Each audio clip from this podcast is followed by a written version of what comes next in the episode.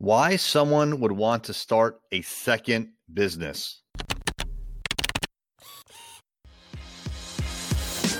Hey there, I'm Eric Olson. And I'm Kevin Daisy. Join us on our journey to building a $100 million company. Hey there, it's Eric J. Olson. You know, we've been interviewing a lot of different entrepreneurs and business owners on the journey to $100 million YouTube channel. We do those interviews live and we take snippets of those sections and turn them into individual podcast episodes. I was speaking with, and I hope I don't butcher this name, but it's Yuko Tachida. She is a CPA who had a successful exit out of her first business, had a non compete, went to school got some more education. So she kept herself, you know, pretty well occupied with international travel and, you know, getting more formal education during that non compete period.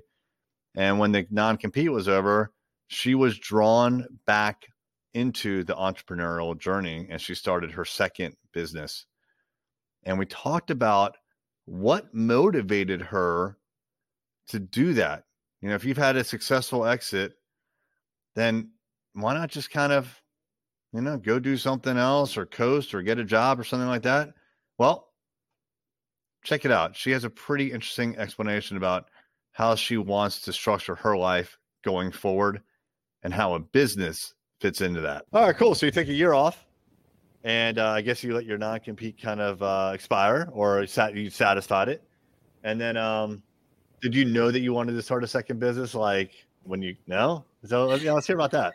Okay, so business. Whenever I exited my like you know first business, yes, I had no compete and I wanted to like you know get out from like California, but more than that, I wanted to like work in nonprofit nonprofit arena. So when I went to like MBA, I decided to go to IE Business School because they had like program where I can live in South Africa for three months and work with nonprofit organization. So I've done that, and whenever I came back to uh, United States, I was in the process of getting like you know interviewed by uh, United Nations. So I was. Uh, going through the process of like you know getting uh, deployed to the Syrian, like, you know, Peace Corps uh, as a finance director. So I really wanted to do that. But, you know, thinking about, I was probably like early 30s and like wanted to have a kids and wanted to have like family. Like I, I just thought about myself, like, you know, is this really what I wanted?